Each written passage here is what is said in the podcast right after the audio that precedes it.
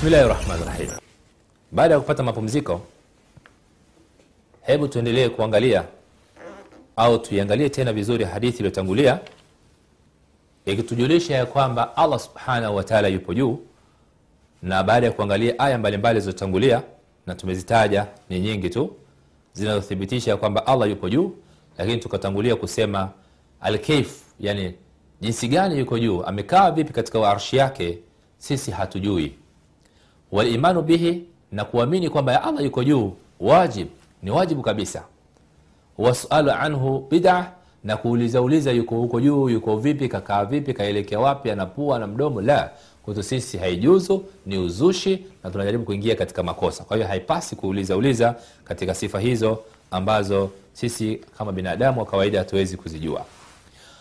Tusimamie katika hadithi inayotukumbusha ya kwamba au inayotuelezea ya kwamba allah yuko juu. Ni hadithi hii ya muawiya bn alhakam assalami anhu.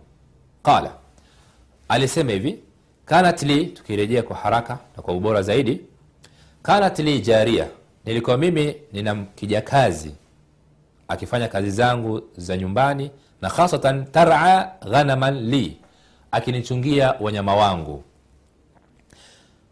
qibala uhud waljawania katika haya maeneo ya uhud waljawania fatalatu dhata yaumin siku moja nilipokuwa namwangalia kazi yake inaenda vipi huyu binti faidha dhibu kad dhahaba bishatan min ghanamiha mara nikamuona mbwa mwitu kaja kamchukua mmoja katika mbuzi wangu kakimbia naye yeye ana habari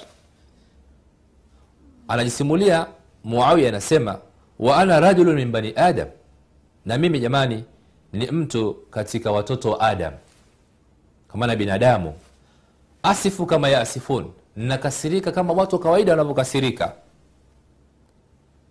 Lakini kwa hali hiyo basi sakaktuha nikampiga kibao sakatan kibao cha nguvu kabisa kilichopelekea kuniingia hata huruma katika nafsi yangu nikahisi nimemkosea allah subhanahu wataala kwa kipigo hichi cha huyu binti nikaona nipate fatwa nipate ufumbuzi wa hali hii kwa mtume salllahu faataitu rasulllahi salllahu nikamwendea mtume salllahu nikamsimulia hichi kisa. Faadhama dhalika alaya mtume baada ya kumsimulia likawa ni kama nimefanya jambo kubwa sana. Akaniambia umefanya jambo baya mno muawiya qultu. Ikabidi sasa nimuombe nimpe, nimpe, nimuulize mtume salllahu alehi wasalama jinsi gani nijitoe katika kosa hili. Qultu nikasema ya rasulllah afala aatikuha basi ya rasulla nimwache huru aondoke aende zake. Na sisi tunajua ya kwamba mtumwa akishakuwa katika mikono ya bwana wake hawezi kuondoka mpaka amalize baadhi ya masharti au ajilipie au anunuliwe ndio anakuwa huru. Na gharama ilikuwa ni kubwa kipindi hicho kwa hiyo alitaka amwache huru tu free kwa sababu kwa kosa hili alilomtendea. Mtume sema akasema itini biha. Hebu niletee hebu niitie huyo mtumu eh, huyo kijakazi. Faataituhu nikamleta. Faataitu biha faqala laha. Mtume sala llah alih akamuuliza katika ile hali ya kutaka kuthibitisha uelewa wake na ufahamu wake huyu binti au huyu kijakazi akamuuliza maswali yafuatayo. Mojawapo ni hili ambalo katika mada yetu yuko wapi allah?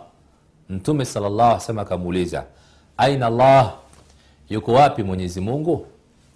Qalat yule binti akasema fi samai yuko juu katika samaa katika mbingu. Qala mtume salllahu alih wasallam akamuuliza swali la pili waman man ana?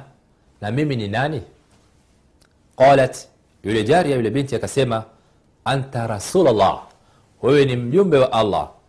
قال انتمي صلى الله عليه وسلم كسيمة أعتقها فإنها مؤمنة. مواتي هور هويو وسبب يي مؤمنة لمنامك مؤمني. أخرجه مسلم في كتاب المساجد ومواضع الصلاة جزء الأول صفحة 382 yani juzuu ya tatu ukurasa 372 hapa tunajifunza jambo hili la kwamba allah subhanahu wataala yupo juu. Na kwamba kama nilivyotangulia kusema pale mwanzo ya kwamba mtu anayesema mwenyezi mungu yuko kila sehemu. Kwamba allah yupo humu ndani yupo kule chini yupo dukani kwa mtu fulani yupo kariakoo yupo eh, dunia nyingine marekani yupo faransa katika ulimwengu mzima kila mahali allah yupo mpaka chooni. Hayo kwa kweli si kweli bali ilmu ya allah ndio inahiti kila kitu. Inazunguka kila kitu. Lakini yeye binafsi kwa dhati yake na uthibitisho ni hizi eh, aya za qurani na hadithi ya mtume salllahu alehi wasalama kwamba allah yupo juu. Na nikasema vile vile ya kwamba mtu anayeitikadi kwamba allah yupo kila sehemu au hajui allah yuko wapi basi huyu ni mtumwa. Ndo nilikuwa nakusudia hapo kwa huyu jaria huyu, huyu kijakazi mchungaji mbuzi wa bwana- wa bwana yeye aliposema ya kwamba alipoulizwa na mtume salllahu alehi wasallam aina allah allah yuko wapi? Akasema fi samai yumo katika mbingu. Mtume sala llah sema kwa kujibiwa hivi kama angelikuwa amekosea huyu jaria angemkatalia. Na alipomuuliza swali la pili waman ana na mimi ni nani? Akasema anta rasulllah wewe ni mjumbe wa allah. Yuyu binti akawa yuko huru. Mtume akasema nini? Atiqha mwache huru muawiya. Huyu mwanamke huyu kijakazi fainaha mumina. Huyu ni mwanamke wa kiumini ni muumini. Kwa hiyo mtume sasama akatoa ogohed akamruhusu huyu binti akawa ni huru akarudi hali yakuwa ni yuko huru na akatoka katika makucha haya au katika utumwa aliokuwa chini ya muawiya. Kwa hiyo ikawa yuko huru. Kwa hiyo ndio tunathibitisha hapa ya kwamba allah subhanahu wataala yupo juu lakini ilmu yake ilmu ya allah subhanahu wataala ndiyo ambayo imezingira kila kitu. Mpaka ndani ya majabali kila kona na kila mtu na kila mdudu na kila aina ya wanyama nini ndege allah subhanahu wataala anawajua amewazingira katika elimu yake lakini yeye kwa dhati yake yupo juu lakini tunapita katika hali ya, ya, ya, ya utiifu na unyenyekevu mbele ya allah tukisema kuwa huku kwake juu usijenge fikra. Usije ukatengeneza picha katika akili yako kwa sababu akili zetu sisi ni dhaifu ni finyu. Kwa muda mchache tu huu mimi siwezi kujua kilichoko nyuma ya kisogo changu. Huu ni udhaifu. Kwa hiyo tunachochukua sisi au tunachokisema sisi ni vile ambavyo qurani imetamka akisema allah ana mkono sisi tunasema na mkono kama ilivyokuja kwa mfano yadullahi fauka ljamaa kwa maana mkono wa allah huko pamoja na watu wengi. Tunasema ni mkono wa allah wala tuseme nguvu za allah kama wanaofasiri baadhi ya madhehebu nyingine ambao katika uhakika ni kwamba wanapotea kwa kusema hivyo kwamba nguvu ya allah iko na watu wengi. Sisi tunachosema ni mkono wa allah. Lakini ukituuliza ni mkono wake ina maana kama huwa kwangu au kama wa kwake au kama wa kwako? La tunasema hapana hiyo alkaifu lmajhul sisi hatujui ndio aqida ya ahlusunna waljamaa kwa hiyo ikija allah anasikia vile vile masikio ya allah kwa kusikia tunasema allah anasikia. Lakini je ni masikio kama yetu? Tunasema hapana. Yako kama vile ambavyo yeye mwenyewe alivyo ambaye yeye mwenyewe anajijua. Kwa hiyo hatuwezi kumta, kumtangazia sifa nyingine ambayo yeye hajaieleza. Na hii hadithi tuliyosimamia ndio ambayo inaeleza na inayofafanua kwa maana ya uzuri zaidi. Kwamba ili kuweza kujua sifa za allah subhanahu wataala ni moja ni kwamba yuko juu. Na hii ni ushahidi na una dalili nyingine nyingi tu zate za kiakili. Ni kwamba kwa mfano mtu anapoomba dua ananyoosha mikono yake kuielekeza juu. Hafanyi hivi wala hivi kwa maana ya kwamba akawa ni mwenye kuelekeza mikono yake katika sehemu nyingine ambayo sio ambayo allah yupo. Kwa hiyo moja kwa moja tunapata ya kwamba allah yupo juu.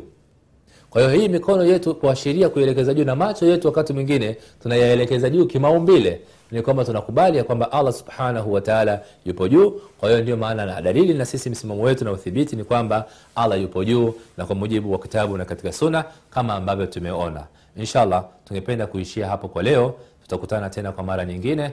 Allah akitujalia afya na salama atuwafikishe na atukubalie katika yale ambayo tunayatekeleza. Rabbana arina alhaqa haqa warzuqna tibaa waarina albatila batila tinaba rabbi zidna ilma warzuqna fahma. Sallallahu ala muhammadin wa ala alihi wasahbihi wasalam assalamu alaikum warahmatullahi wabarakatuh